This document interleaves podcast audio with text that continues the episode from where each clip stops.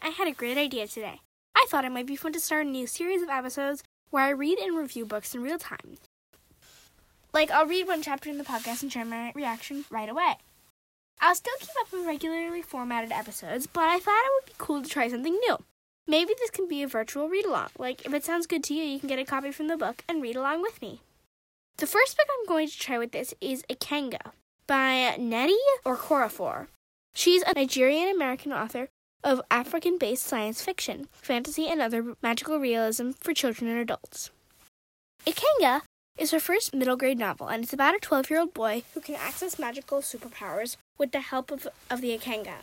From what I can tell, the Ikenga is some sort of magical object. The boy's name is Nnamdi, and his father is a chief of police who was murdered, and Nnamdi wants to avenge his dad's death. Okay, let's dive in. Oh, by the way, this is completely new to me. It, you might have already read this book, but I have never read it, I promise. Chapter 1 A Sad Farewell with Pepper. Nnamdi didn't want to look at his father's body in the casket, so he looked at the side of his mother's face instead. He sat beside her, his relatives all around him. He wanted to hold his mother's hand but didn't dare. Her black sharp wrap was perched on her head, all sharp starched angles. Auntie Ugochi, his mother's sister, had helped her put it on. If it weren't for Auntie Ugochi, his mother would have stayed in bed, sobbing. Nnamdi's eyes fell on his mother's golden earrings. She only wore these on special occasions. Nnamdi figured the burial of his father was special enough. He stared at his mother now and she didn't notice. Her face was a terrible mess. Her brown eyes were red and puffy. Her black mascara was running down her cheeks, and her nose was, was wet with tears and snot. The handkerchief someone had given her was soaked through with tears. My husband, Ewa, Ewa, Ewa, she kept whispering as she gazed at the body of Nnamdi's father. He was yards away, lying in an open ebony casket under the black tent next to the high reaching palm tree that grew behind, beside the house. He was dressed in his impeccable police chief uniform, the same uniform he'd been wearing on the night he died. Except this one didn't have three holes in the chest and the back. The murder of Nnamdi's father exactly two weeks ago was still unsolved. The sun was especially harsh today, and even under the tent it was sweltering hot. The humid blew as a wave of grief pressed down on Nnamdi's shoulders. He ran his hand over his freshly trimmed rough hair and turned from his mother to look somewhere else. For a while, he watched the woman with the drums perform the burial dance before him. They were matching blue dresses and cowrie shells that clicked on their ankles. As they danced, they kicked up dust. The band had a guitar and a bass player, a flutist, and three more drummers, and they played a variety of songs from high life to traditional. Normally, Nnamdi would have enjoyed the music. Suddenly, all the dancers missed their rhythm. The drummers lost their beat. The guitarist's hands slipped. All the flutists missed their notes. All Nnamdi's rev- relatives, family, friends, acquaintances, the 200 people sitting on benches, standing, crying in the, in the large, spacious compound, all looked towards the entry entranceway on the left side. Auntie Ugochi leaned towards her mother's ear, and Nnamdi heard her mutter, This man has no shame.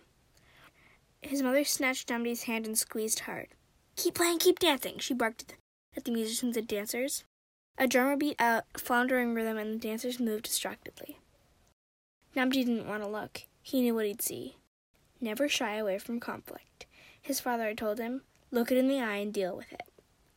And his mother had stood behind his father and added, Courage, my son.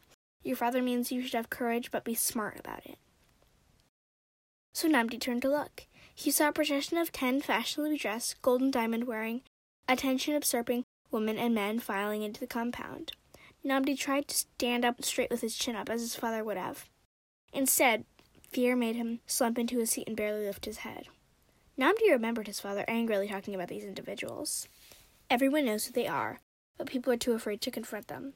If anything, people treat them like Nollywood movie stars. These were the most prominent criminals in Kalaria. The regal old woman wearing Bata textile clothing had to be Mama Go Slow. His father was right. Indeed, she did. Walk like a buffalo. And her expensive outfit was thrown out of balance by her signature wide, blocky black shoes. The man in the, in the suit, too big for his skinny frame, must be never die. The thief who had been shot by the police never time, but remained alive. Nnamdi was also sure he spotted Bad Market in Three Days' Journey, too. All of them were strutting like celebrities on the red carpet, where there were actually unwanted guests at the chief of police's burial service. Leading this procession was an expensively dressed man who was even shorter than Nnamdi. Nnamdi's stomach dropped and his hands grew cold. The man looked more like a movie star than any others. He was handsome and carried himself like he expected the world to bow at his feet. This was the very man most, including Nnamdi, believed was responsible for his father's murder. The chief of chiefs. If he hadn't been the one to pull the trigger, he'd certainly paid and ordered someone to do it. The problem was that there was no proof, no gun registration, no witness, no confessions, nothing. It was as if a ghost had shot his father and then fled back to the spirit world to laugh about it. But truth outshone evidence, and Nnamdi knew. Everyone knew, and although he'd never seen the chief with his own eyes, he was sure that was him right now. Waltzing into his father's funeral with the confidence of a ghost. Nnamdi pressed harder against his mother, and she squeezed his ha- hand harder. The chief of chiefs was the smallest grown man Nnamdi had ever seen, but he knew this guy was the biggest crime lord in all of Cleria, maybe even all of southeastern Nigeria. Cleria was a small suburb of Owerri, so this didn't make the chief of chiefs anywhere as infamous and the greatest crime lords in the mega city of Lagos. However, the chief of chiefs certainly dined with, with and had the ear of those big Lagos men. There were many crazy rumors about the guy. Some said he owned huge homes on every continent, all bought with his dirty money. That he was so filthy rich that he bathed with soap made from crushed pink diamonds. That he was so successful in his criminal activity because he was descended of a demon, a Mami Wata, the water goddess. And at, that at night he slept with earplugs in his ears because the sound of the stars twinkling kept him up. Nnamdi didn't believe any of this, but then that didn't make the man any less creepy. My first impression is this book is just it sounds really interesting and and from what I've read so far, it looks really good. Also, the last part was a huge cliffhanger. It really makes me want to know what happens next. Um, I will definitely read more and I will update you guys in the next episode. Okay, friends, that's it for today. As always, the books I choose are available in hard or soft copies from Amazon, your local library, or your favorite independent bookstore. This has been Allegra with Dragonfire Books. Thanks for listening. Don't forget to rate and review my podcast in Apple Podcasts. And my email address is bookswithallegra at gmail.com.